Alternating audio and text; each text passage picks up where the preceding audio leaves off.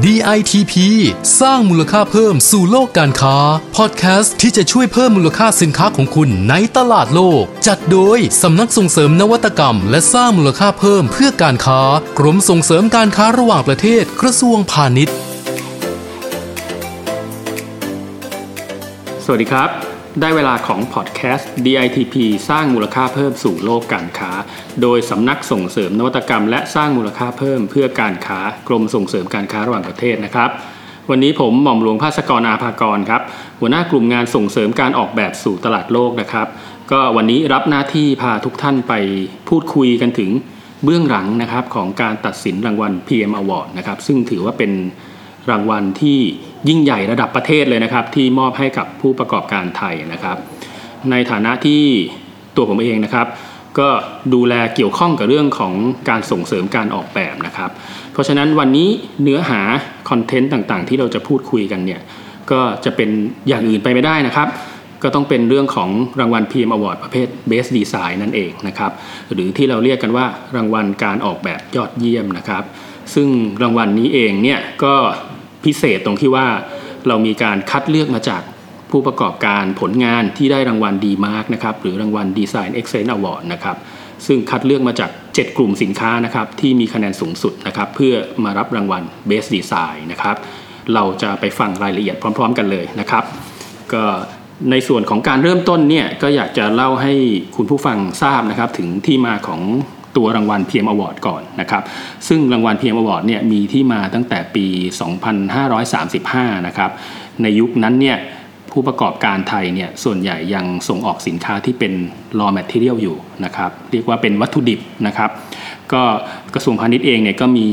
หน้าที่ในการผลักดันให้ผู้ประกอบการส่งออกแล้วเนี่ย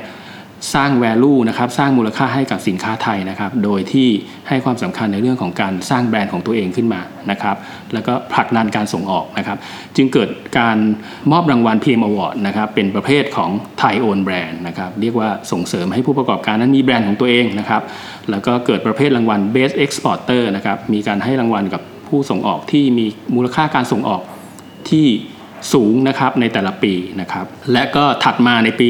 2536 เนี่ย ก็มีการเพิ่มรางวัลประเภทไทยโอนดีไซน์เข้าไปนะครับเรียกว่าไทยโอนดีไซน์นั่นนะก็ส่งเสริมให้ผู้ประกอบการซึ่งในอดีตเนี่ยเน้นส่งออกในลักษณะรูปแบบ OEM ก็คือรับจ้างการผลิตตามแบบของลูกค้านะครับ โดยเราอยากจะพัฒนาให้เขาเนี่ยมุ่งสู่การเป็น OEM เนี่ยปรับไปสู่การเป็น Own Design นะครับก็คือเรียกว่าพัฒนาสินค้าโดยดีไซน์ของตัวเองเพื่อจะส่งออกนะครับ ก็เรียกว่ารางวัลไทยโอนดีไซน์นั้นนะเกิดขึ้นเพื่อจะไปเปลี่ยนกระบวนการออกแบบของผู้ประกอบการส่งออกเรานะครับ เข้าไปดูว่าเขามีทีมงานออกแบบไหมนะครับ แล้วถ้ามีแล้วเนี่ยทีมงานออกแบบเขาเนี่ยมีคุณภาพเป็นยังไงบ้างนะฮะ มีขั้นตอน มีกระบวนการการออกแบบที่ถูกต้องตามหลักการไหม มีการให้นักออกแบบไปดูงานต่างประเทศไหมนะครับ มีการศึกษาเรื่องของเทรนด์ไหมแนวโน้มการออกแบบไหมนะครับ ก็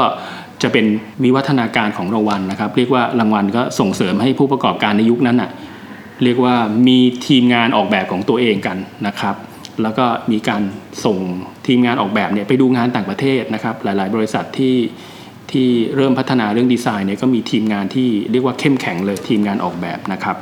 จนมาสู่ในปี 2551 เนี่ยตัวผู้ประกอบการเองเนี่ยเรียกว่าเริ่มเริ่มจะมี พื้นฐานเรื่องขององค์กรในเรื่องของการออกแบบเข้มแข็งแล้วนะครับ ทางกรมส่งเสริมการค้าระหว่างประเทศเองก็เลยมองว่า ควรจะพัฒนาการมอบรางวัลเนี่ยไปสู่การให้รางวัลที่ตัวสินค้าได้แล้วนะครับ เพราะว่าตอนนั้นเนี่ยสินค้าไทยเริ่มมีดีไซน์ที่สวยงามหลากหลายนะครับ แต่จะวัดยังไงล่ะว่าสินค้าไหนมันมีดีไซน์มากกว่ากัน ก็ต้องวัดด้วยการมีคุณทีเรียขึ้นมาเป็นเกณฑ์ พื่อที่จะดูว่าเออสินค้าที่ดีไซน์ ดูคล้ายๆกันเนี่ยจริง ๆ แล้วมันไม่คล้ายกัน มันมีบางอย่างที่ดีไซน์ได้ดีกว่านะครับก็เลยเกิดพัฒนาสู่การเป็นรางวัล DEmark ขึ้นมานะครับก็คือให้รางวัลที่ตัวสินค้าแทนที่จะให้ให้กับบริษัทที่มีองค์กร มีทีมงานด้านการออกแบบนะครับก็เป็นที่มาว่าเกิดรางวัล DEmark ขึ้นนะครับ Design Excellence Award ขึ้นในปี 51นะครับโดย การจัดตั้งรางวัล DEmark นะก็เป็นความร่วมมือระหว่างหน่วยงาน JDP นะครับ Japan Institute of Design Promotion ของประเทศญี่ปุ่น ซึ่งเขามีรางวัล G Mark นะครับก็เป็นรางวัลที่ให้กับสินค้าที่มีการออกแบบดีเหมือนกันนะครับก็อยากจะเล่าให้ฟังถึงประวัติของ G Mark สั้น ๆ นิดเดียวก็คือ ประเทศญี่ปุ่นพอหลังสงครามโลกนะครับญี่ปุ่นแพ้สงครามเนี่ยเรียกว่าก็เริ่มปฏิวัติตัวเอง ปฏิวัติอุตสาหกรรมนะครับโดยเริ่ม พัฒนาสินค้าของตัวเอง แต่ว่าในยุคแรกเนี่ยยังไม่มีเรื่องของโน้ตฮาวนะฮะก็จะโดนประเทศอื่นๆ หาว่าญี่ปุ่นเนี่ยไปก๊อปปี้ของประเทศนู้นประเทศนี้นะครับเพราะว่าในยุคแรก ๆ ก็อาจจะยังดีไซน์ได้ไม่ดี ทีนี้ญี่ปุ่นเองก็ต้องมีมีนโยบายที่จะกระตุ้นให้ภายในประเทศตัวเองเนี่ยเออให้ความสำคัญเรื่องการออกแบบนะครับก็จึงเกิดการจัดตั้งรางวัล G Mark ขึ้นมาเมื่อประมาณ 50 ปีที่แล้ว แล้วก็รางวัล G Mark เนี่ยก็เป็นตัวกระตุ้นให้อุตสาหกรรมของเขาเนี่ย พัฒนาเรื่องของการดีไซน์ที่เป็นรูปลักษณ์ของตัวเอง มีแบรนด์ต่าง ๆ ของญี่ปุ่นเกิดขึ้นมามากมายนะครับจนกระทั่งปัจจุบันรางวัล G Mark เนี่ยก็เรียกว่าเป็นที่รู้จักในประเทศญี่ปุ่นนะครับเรียกผู้บริโภคทุกคนเนี่ยก็รู้จักรางวัล G Mark เป็นอย่างดี ก็ถือว่าเป็นการยกระดับอุตสาหกรรมการออกแบบของญี่ปุ่นให้ก้าวหน้าอย่างรวดเร็วนะครับอันนี้ก็เป็นความสำเร็จของรางวัล G Mark ของญี่ปุ่น ซึ่งหน่วยงานเนี้ยก็ได้มา partner เรียกว่ามาสนับสนุนนะครับทางกรมส่งเสริมการค้าระหว่างประเทศ ในการจัดตั้งรางวัลดีมาของเราด้วยนะครับอันนี้ก็เป็นที่มาว่าทำไมเราต้องเปลี่ยนจากการให้รางวัลเรื่องขององค์กรที่มีทีมงานออกแบบมาสู่ การให้รางวัลที่สินค้านะครับเพื่อที่จะกระตุ้นให้เกิดการพัฒนาในเรื่องของสินค้าเนี่ยเร็วยิ่งขึ้นนะครับซึ่งรางวัลดีมาร์กเองเนี่ยปัจจุบันก็ เข้าสู่ปีที่ 13 แล้วนะครับที่ที่เราได้ได้ทำมานะครับ แล้วก็เรามีประเภทรางวัลทั้งหมด 7 ประเภทด้วยกันนะครับ ก็คือกลุ่มแรกก็คือเป็นกลุ่มสินค้าเฟอร์นิเจอร์นะครับกลุ่มที่ 2 ก็คือกลุ่มสินค้าไลฟ์สไตล์นะครับก็จะเป็นของแต่งบ้านนะครับของใช้ภายในบ้านนะครับ กลุ่มที่ 3 ก็คือกลุ่มความคิดสร้างสรรค์และนวัตกรรมผลิตภัณฑ์แฟชั่นเครื่องแต่งกายนะครับ กลุ่มที่ 4 ก็คือกลุ่มสินค้าอุตสาหกรรมนะครับ แล้วก็ดิจิทัลด้วยนะครับ กลุ่มที่ 5 ก็คือกลุ่มผลงานออกแบบบรรจุภัณฑ์นะครับ กลุ่มที่6นะครับก็ถือว่าเป็นกลุ่มที่เริ่มต้นขึ้นมาใหม่ มีเมื่อประมาณ 3-4 ปีที่แล้วนะครับ กลุ่มผลงานออกแบบ graphic design นะครับ กลุ่มนี้จะเป็นเกี่ยวข้องกับงานบริการนะครับ เป็น design service นะครับ กลุ่มสุดท้ายนะครับ กลุ่มกลุ่มใหม่เลยก็คือกลุ่มที่7นะครับ กลุ่มผลงาน การออกแบบตกแต่งภายในนะครับ ซึ่งตอนนี้เราจะเน้นไปที่การตกแต่งโรงแรม ร้านอาหาร ร้านกาแฟนะครับ ร้านค้านะครับ แล้วก็พื้นที่ทำงานร่วมกันนะครับ หรือที่เรียกว่า co-working space นะครับ แล้วก็เรื่องของอาคารชุดนะครับคอนโดมิเนียมนั่นเองนะครับ ก็เรียกว่าตอนนี้ 7 กลุ่มสินค้าเนี่ยเราเรียกว่า 7 กลุ่มผลงาน เรียกว่าครอบคลุมการออกแบบในทุกๆสาขาที่ดีไซเนอร์ไทยเนี่ยมีความสามารถนะครับ เรียกว่าหลังๆเนี่ยงานกราฟิกหรืองานตกแต่งภายในเนี่ยก็มีความโดดเด่นไม่แพ้กับผลงานสินค้าอื่นๆเลยนะครับสำหรับคุณสมบัตินะครับ ก็เอาสรุปง่ายๆก็คือ ผู้ที่จะสมัครขอรับรางวัล DEmark ได้เนี่ยก็เปิดรับทั้งกลุ่มนักออกแบบนะครับไม่ว่าจะเป็นนักออกแบบอิสระ หรือบริษัทออกแบบก็ตามนะครับ สามารถสมัครเข้ามาได้นะครับ หรือจะเป็นกลุ่มผู้ผลิตผู้ประกอบการก็สามารถสมัครเข้ามาได้เช่นกันนะครับ ก็เพียงแต่ว่าต้องมีหนังสือยินยอมซึ่งกันและกันนะครับ ว่าทั้งสองฝ่ายเนี่ยยินยอมที่จะให้ผลงานนะสมัครเข้าร่วมโครงการนะครับ เพราะว่าตัวรางวัลเนี่ยก็จะให้กับผลงานนะครับ แล้วก็ตัวนักออกแบบเอง ผู้ผลิตเองก็สามารถนำไปโปรโมทได้ทั้งคู่นะครับ แล้วก็สินค้าเนี่ยที่สมัครเข้าร่วมโครงการแน่นอนต้องเป็นสินค้าที่วางจำหน่ายแล้วนะครับ เรียกว่ามีผลในเชิงพาณิชย์แล้วนะครับ ถ้าผลงานที่เป็น prototype อยู่หรือเป็น concept อยู่เงี้ยเราก็จะไม่รับนะครับ เพราะว่าการได้รางวัลแล้วปุ๊บเนี่ยเราจะนำผลงานนั้นนะไปโปรโมทในต่างประเทศนะครับ ไปส่งเสริมเรื่องการตลาดนะครับ เพราะฉะนั้นเนี่ยควรจะเป็นสินค้าที่วางจำหน่ายแล้วนะฮะไม่ไม่มิเช่นนั้นเนี่ยถ้าเราถ้าเราให้รางวัลกับผลงานที่เป็นเรื่องของ concept เนี่ยปรากฏว่าพอให้รางวัลไปแล้ว ผลงานนั้นไม่พร้อมที่จะผลิตเพื่อจำหน่าย นะฮะการที่เราจะไปส่งเสริมเนี่ยก็จะทำให้ไม่เกิดประโยชน์นะครับเพราะฉะนั้นรางวัลเนี้ยจะเน้นกับผลงานที่มีวางจำหน่ายแล้วนะครับในท้องตลาดนะครับ ถัดมานะครับก็จะเป็นเรื่องของหลักเกณฑ์อ่าอันนี้เป็นเคล็ดลับและทีเด็ดแล้วครับว่ากรรมการเขาตัดสินกันด้วยอะไรนะครับ เรื่องของหลักเกณฑ์เนี่ยจริง ๆแล้วเนี่ยเป็นหลักเกณฑ์ที่นำแบบอย่างจากการคัดกรองรางวัล G-Mark ของญี่ปุ่นนะครับ มาปรับให้เหมาะสมกับบริบทแบบไทยนะครับ เพราะฉะนั้นเนี่ยเรียกว่าความเป็นมาตรฐานสากลเนี่ยเรียกว่าเทียบเท่าเลย เทียบเท่าเกณฑ์การคัดเลือกของญี่ปุ่นเลยนะครับ มีอยู่ 5 ข้อง่ายๆเลยนะครับ ข้อแรกเป็นเรื่องของ design story นะครับ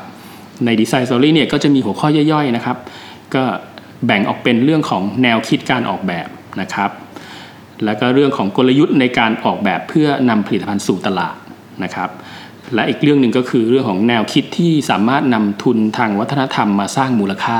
ให้กับสินค้านะครับ ซึ่งทุนวัฒนธรรมนี่แหละเป็นจุดเด่นที่ประเทศไทยเนี่ยมีอยู่เยอะค่อนข้างเยอะนะครับ แล้วก็ดีไซเนอร์ไทยเองก็เก่งในเรื่องของการนำภูมิปัญญา เรื่องของสตอรี่ที่เป็นวัฒนธรรมเนี่ยมาต่อยอดสู่สากลนะครับ ซึ่งตรงเนี้ยจะเป็นคะแนนในส่วนของดีไซน์สตอรี่นะครับถัดมาเป็นเรื่องของ innovation นะครับ ก็จะมีหัวข้อย่อยที่ประกอบไปด้วยเรื่องของความคิดสร้างสารรค์นะครับ เรื่องของความเป็นต้นแบบที่แตกต่างจากที่เคยมีมานะครับ ก็ต้องพิสูจน์ให้ได้ว่า innovation ของคุณเนี่ยเคยมีมาก่อนหรือเปล่านะครับ คือถ้าเกิดว่าเคยมีมาแล้วแต่ว่าอยู่ต่างประเทศ แต่ว่าในเมืองไทยยังไม่เคยมีเนี่ยจริง ๆ เราก็ถือว่าใหม่สำหรับเมืองไทยนะฮะเราก็เราก็สนับสนุนอะไอเดียของคนไทยที่ทำเพื่อทดแทน การนำเข้าได้ อันนี้ก็จะได้คะแนนเช่นกันนะครับ และอีกเรื่องก็เป็นเรื่องของมีผลกระทบต่ออนาคตนะครับ เรื่องของนวัตกรรมเนี่ยต้องเป็น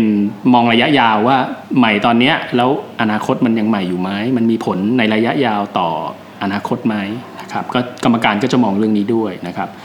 แล้วก็เรื่องสุดท้ายของ innovation ก็คือเรื่องของการใช้เทคโนโลยีหรือวัสดุใหม่ ๆ นะครับ เดี๋ยวนี้มีเทคโนโลยีที่ คนอื่นเขาพัฒนามาแล้วก็มีแล้วถ้าเรานำมาต่อยอดได้เนี่ยก็ถือว่าเราได้ใช้เทคโนโลยีให้เกิดประโยชน์นะครับไม่จำเป็นต้องคิดค้นเทคโนโลยีขึ้นมาด้วยตัวเองนะฮะเป็นการต่อยอดได้เช่นกันนะครับสำหรับข้อที่3นะครับก็คือเรื่องของ emotional แล้วก็ aesthetic นะครับอันนี้เป็นเรื่องของความสวยงามล้วนๆเลยนะครับ เรื่องของการออกแบบแน่นอนมันต้องสวยงามใช่ไหมฮะนักออกแบบคำนึงถึงเป็นสิ่งแรกอยู่แล้วนะครับความงดงามเรื่องของ aesthetic นะครับเรื่องที่ 2 ก็คือเรื่องส่งเสริมรูปแบบการใช้ชีวิตนะครับเรียกว่าใช้แล้วส่งเสริมบุคลิก ส่งเสริมให้รสนิยมเขาดูดีขึ้นมั่นใจขึ้น อันนี้แหละเป็นเรื่องของความรู้สึกอารมณ์ความรู้สึกจริงๆนะครับเรื่องที่4นะครับเป็นเรื่องของด้านของผู้ใช้และเป็น user impact นะครับ ด้านของผู้ใช้เนี่ยก็จะดูเรื่องของประโยชน์ใช้สอยนะครับ เรียกว่าถ้าเป็นเก้าอี้ก็ต้องเก้าอี้เพื่อการพักผ่อนก็ต้องนั่งสบายนะครับ เหมาะสมกับสรีระนะฮะเรื่องของประโยชน์ใช้สอยมันต้องได้ตามที่ที่เราคิดไว้นะครับ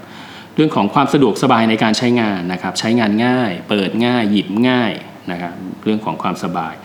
ตอบสนองความต้องการของผู้บริโภคนะครับ เรียกว่าผู้บริโภคเนี่ยความต้องการเขาเปลี่ยนแปลงเร็ว บางทีก็ต้องดูว่าของแบบเดิมเนี่ยถ้ามันไม่ตอบสนองความต้องการแล้วเนี่ยมันก็ควรจะมีอะไรใหม่ๆนะครับเพราะฉะนั้นเนี่ยเรื่องของการหาความต้องการใหม่ ๆ ของผู้บริโภคเนี่ยเป็นเรื่องสำคัญนะครับถัดมาเป็นเรื่องของความปลอดภัยแน่นอนเรื่องของ safety เนี่ยตอนนี้สำคัญมากนะครับไม่ว่าจะสินค้าอะไรนะฮะต้องต้องปลอดภัยไว้ก่อนแหละนะครับเพราะว่าเขาคำนึงถึงเรื่องนี้เป็นหลักเลย ยิ่งเกิดเรื่องของโควิด ขึ้นมาอย่างนี้ ทุกคนจะเป็นห่วงมากเรื่องของความปลอดภัย ถัดมาเป็นเรื่องของการตอบสนองความต้องการของกลุ่มผู้บริโภคที่หลากหลายนะครับหรือ universal design นะครับเรียกว่าเป็นผลิตภัณฑ์ที่เด็กใช้ก็ได้ ผู้ใหญ่ใช้ก็ดี คนสูงอายุใช้ยิ่งดีใหญ่อ่าอันนี้เรียกว่าถ้าดีไซน์ชิ้นไหนมันใช้ได้กับทุกวัยเนี่ยเรียกว่าเป็นดีไซน์ที่น่าจะใช้ได้เกิดประโยชน์กับทุกกลุ่ม ยกตัวอย่างเช่นมือจับประตูนะฮะเด็กก็เปิดง่าย ผู้ใหญ่ก็เปิดง่ายใช่ไหมครับเพราะบางทีก็ต้องไปศึกษาเรื่องของขนาด น้ำหนักมือกับขนาดมือของเด็กเนี่ยก็อาจจะเล็ก ในขณะที่น้ำหนักมือของผู้สูงอายุอาจจะไม่มีแรงมาก แต่ถ้าเราดีไซน์มือจับประตูที่ให้สำหรับเด็กก็เปิดได้ผู้ใหญ่ก็เปิดได้ ก็ถือว่าเราคิดเรื่องของ universal design นะครับเรื่องสุดท้ายแล้ว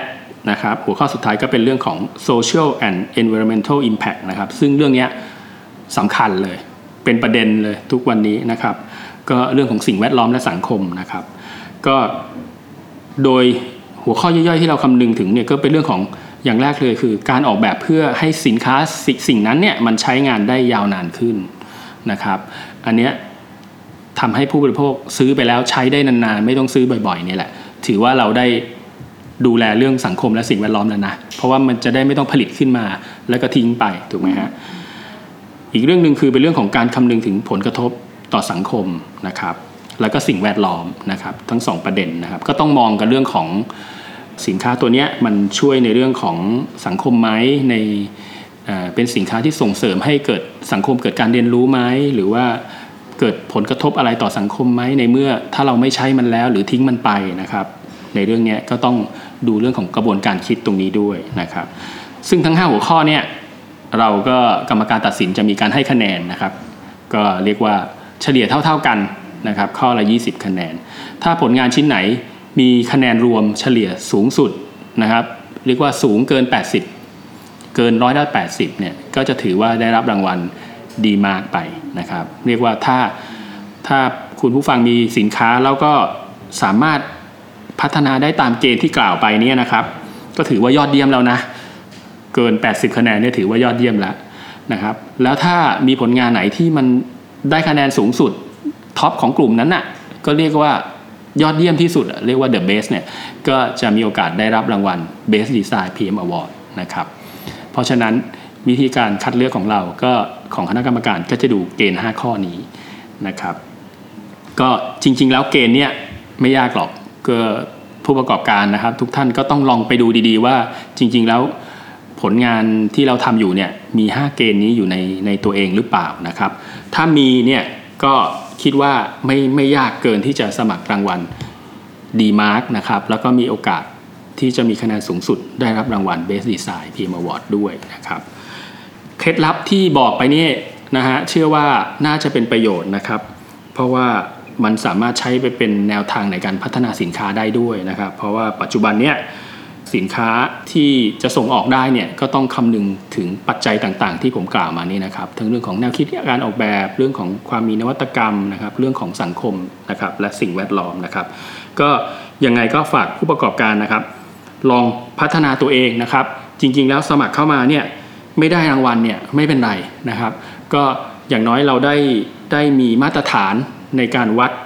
ตั้งเป็นตัวชี้วัดในการวัดระดับของ การพัฒนาสินค้าของเรานะครับ ว่าพัฒนาอยู่ในระดับไหนนะครับ ส่วนรางวัลนั้นอะถือว่าเป็นเรียกว่ากำลังใจนะครับ ถ้าใครทำถึงขั้นได้รางวัล ก็ถือว่าเป็นกำลังใจให้กับองค์กรให้กับหน่วยงานในพัฒนา ในการที่จะพัฒนาตัวเองต่อต่อไปนะครับ ที่เล่ามานี้ก็เป็นเรื่องราวดีๆนะครับสำหรับรางวัล PM Award นะครับ Best Design นะครับแล้วก็เรายังมีเรื่องราวดีๆ อีกมากมายนะครับ ในพอดแคสต์ DITP สร้างมูลค่าเพิ่มสู่โลกการค้านะครับ คุณผู้ฟังสามารถติดตามนะครับ รับฟังได้ทุกวันจันทร์ถึงวันศุกร์นะครับสำหรับวันนี้เวลาของเราหมดแล้วนะครับ ก็คงต้องขอกล่าวคำว่า สวัสดีครับ DITP สร้างมูลค่าเพิ่มสู่โลกการค้า ติดตามข้อมูลข่าวสารและกิจกรรมดีๆ เพิ่มเติมได้ที่ www.ditp-design.com หรือสายด่วน 1169